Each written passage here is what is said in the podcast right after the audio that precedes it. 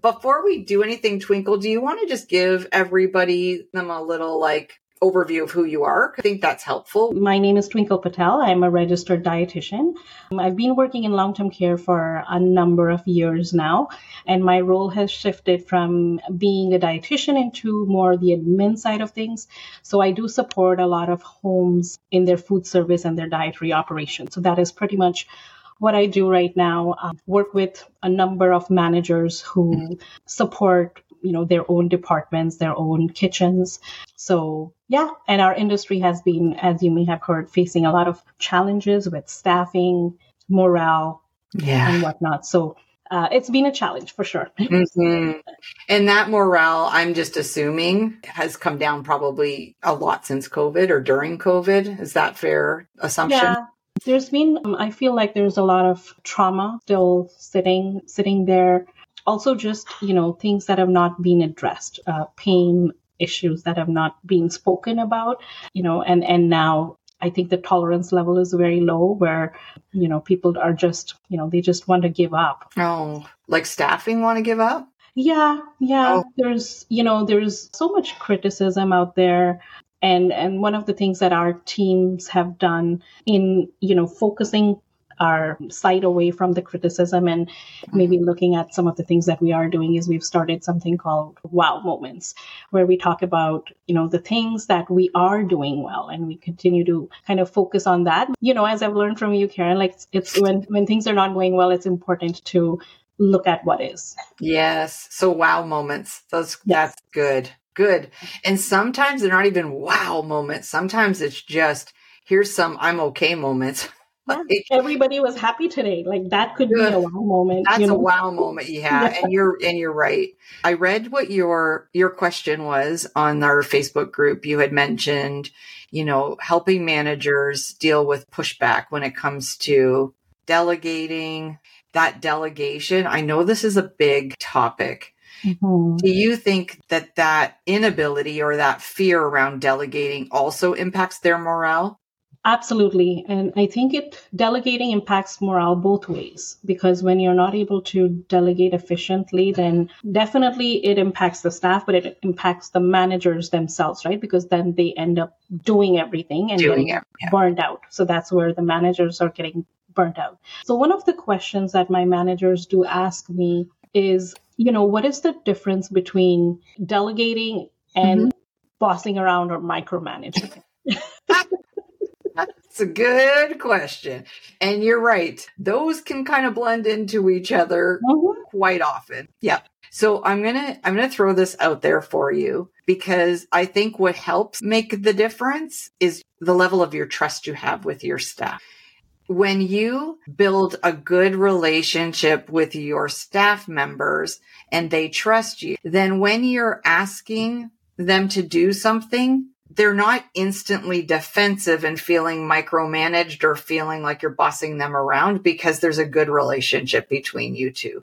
What mm-hmm. do you mm-hmm. what do you think about that first step that I'm saying? Yeah, trust and respect, those are definitely important.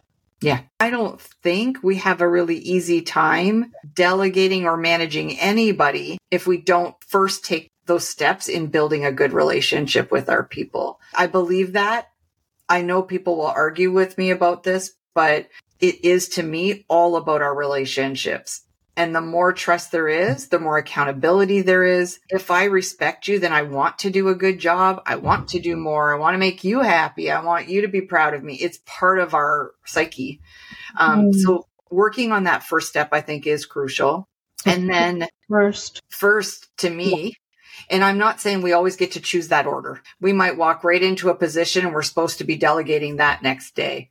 And right. I can tell you when we set our managers up that way, we're not doing them a favor mm-hmm. because those first interactions are me telling you what to do. And mm-hmm. how's that to feel? Mm-hmm. Not good. Yeah. Both not ways. good. Both ways, it doesn't feel good. Correct. The manager doesn't feel good having to do that. I would rather managers had time to observe and pay attention to how their teams interact, pay attention to people's skill sets, look for their strengths, look for maybe some points where they need a little more training, kind of gather that information before you start delegating. Because to me, delegating's a lot easier when we're matching the task we're giving to the person's skill set. People are not unhappy to be given a task to do that they're good at.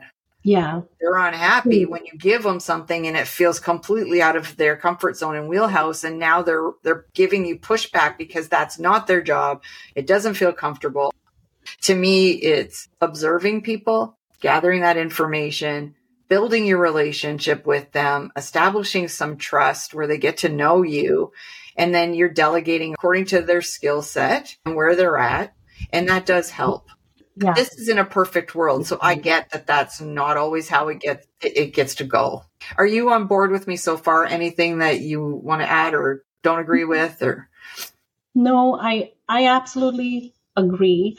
I think you're, you're right. In a real world, you know, our managers are thrown into situations where you step into a, a workplace and here you go. And they, they might also come with some feedback, right? That these are all the things that we need to fix. So I think for managers, they have to be realistic, I guess. Like you said, first, you know, few weeks maybe work on just getting to know everybody, yeah. like one on ones with everybody, building that trust and then identifying the, the changes and where changes can be made.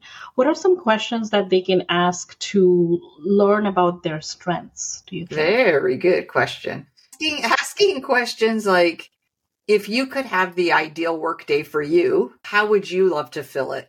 What mm. are the mm. things that bring you joy that you feel really good at and happy doing? Like, that's such a non corporate question. It's, human question. It's a human question. Yeah. Like, ask that. Yeah. Not what's your skill set. Like, blah. Yeah. Like, if you and I ever go for lunch, yeah. We're not asking each other how our what's our skill set. It's it's not how humans speak to each other. So we need to make those human connections and ask yeah. better questions. You know, what do you love to do? What do you feel really excited about or equipped for? Like what do you feel is like I'm good at this? If I could do more of this in a day, I would love it. It doesn't mean I get to, but if I could, this is what I'd love to do. When you ask that, then it gives you insight instead of people giving you those standard answers. It's also helping people understand. And this is the big piece. And this is why we do that leadership training that we do is that we have to get this team mentality in place. And the only way, the only way is the biggest way is to start tying people to a vision and a purpose. Whatever your organization stands for and what they do out in their community or how they help their clients or their patients or whatever industry they're in. We all need to feel part of that. And then anything that we're asked to do doesn't feel personal. She's making me do that or he's asking me to do that it's part of, we're all a team. And to get this done today, I'm really going to ask you to do this piece because yeah. we don't have anybody that can do it right now. So even though it's not your normal job, or to be able to be that vulnerable as a manager or a leader and say, listen, I'm overwhelmed. I had a lot of stuff come at me this week that was unexpected. And now I need some help. So can I give you these couple things to do for me that are not normally yours to do? Mm-hmm. If I delegated to you that way, how would you receive that? I would be, I would feel all honored to be able to help in that you yeah. asked. So yeah, definitely that shift in mindset. And you just said honored. Like yeah. that gave me goosebumps. Who says that? Like, yeah. why did it feel like that for Ooh, that's making me weird. I'm feeling all like goosebumpy because that's, that is exactly the point I was making. Why did that word come up for you? I would think that if my manager is asking me to do something that was on their plate, like that they do have the utmost um, trust and respect for me. Wow. And that also sounds to me like if that's a manager you care for and you respect and you feel honored because they're asking you to do it, then you're willingly doing it and you're going to do it at your best capabilities and your best quality because you feel like they're trusting you. Yeah. It does it feel like an order I just gave you? No, not at all. So that's kind of the other part of this. It's how are we delivering that list that's of tasks? How are we delivering the thing that we're we're delegating? Mm-hmm, mm-hmm. It's our approach. I've done marriage coaching for years But that was what I said a million times doing that. Mm-hmm. It's not what you're saying. It's how. It's how it's being delivered. It's your approach to the mm-hmm. situation. Mm-hmm. If you approach it a different way, if your tone of voice is different, if the way you ask is different, it has a whole, whole different outcome. Yeah. I find sometimes there is that perception too that we come with that assumption that they're acting this way because they don't want to do it. Yeah. yeah. That is why it's termed pushback. And what are they doing that makes us think they don't want to do it? Just right away denying or giving the reasons why they cannot they can't do it. And are we listening to those reasons? Because I put this back over to the managers again. Mm-hmm. If you're getting pushback, it, it's coming from something. So it's either there's a disrespect between the two of you, there's a trust factor, there's a relationship issue. Mm-hmm. So every time you walk in, they're they're already in a space where they're like, "Oh, what's she going to ask me to do now?" That's yeah. not good. That needs to be repaired. Yes. And I've seen that with my own eyes more times than I want to count. Yes. Right? This is leadership ownership. We have to take a look in the mirror and go, how am I making people feel when I walk in the room? Because if they're hiding under their desk, I'm not doing something right. We need to be also aware that if they're that resistant to more, to being asked to do more, then are they legitimately overwhelmed? Mm-hmm. Like, are we putting too much on them? Are we not setting clear expectations that are reasonable and attainable? Because if we aren't, that's another reason they're reacting that way. Because they're like, I cannot do one more thing. Like, yeah. I have 13 things that I'm supposed to get done that I'm still not going to get done. And now you want to give me one more? Mm. Hell no. I yeah. can't do one more. Feel like that could be part of the reason too. I agree with you, Karen. Like, you know, hearing them, I think that is where uh, my head goes to as well. And that mm-hmm. is what I, you know, tell uh, the people that I work with that when a concern is brought to you, then then Hear whether it. it is valid or invalid or or this has always been a concern we need to address and not ignore it. I have one last question and then i have to go. Okay. Um, there's one really good question too. You know going back to this pushback and things like that i feel like there are some some people who can only be managers and cannot be leaders. Is that a possibility? Ooh, wow you're going to end there? Like that's like mic drop question that's good stuff.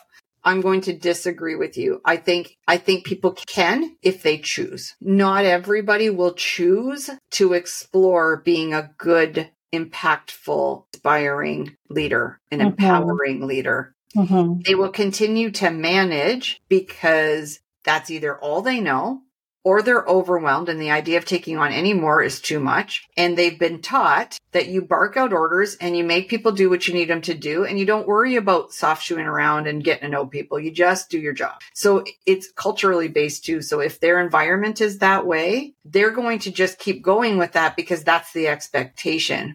It doesn't mean they couldn't. Mm-hmm. Everybody mm-hmm. is capable of change. The only thing that stops people is a decision. Right. It's a decision. You can choose to change or you can choose to stay exactly the way you are. If I didn't believe people could change, I wouldn't do what I do for a living.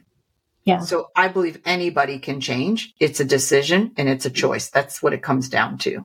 This is like huge. I could have stayed with you today for two more hours. No, me too. I think I'm going to post this as a part one on a podcast. And I'm going to say that you and I are coming back. So we'll, we'll do that and we'll just continue on this whole Love thing. It. Thank you, lady. Awesome. Awesome. I am so excited yeah. about this. So until next time, remember be that leader, the one who empowers, connects, inspires.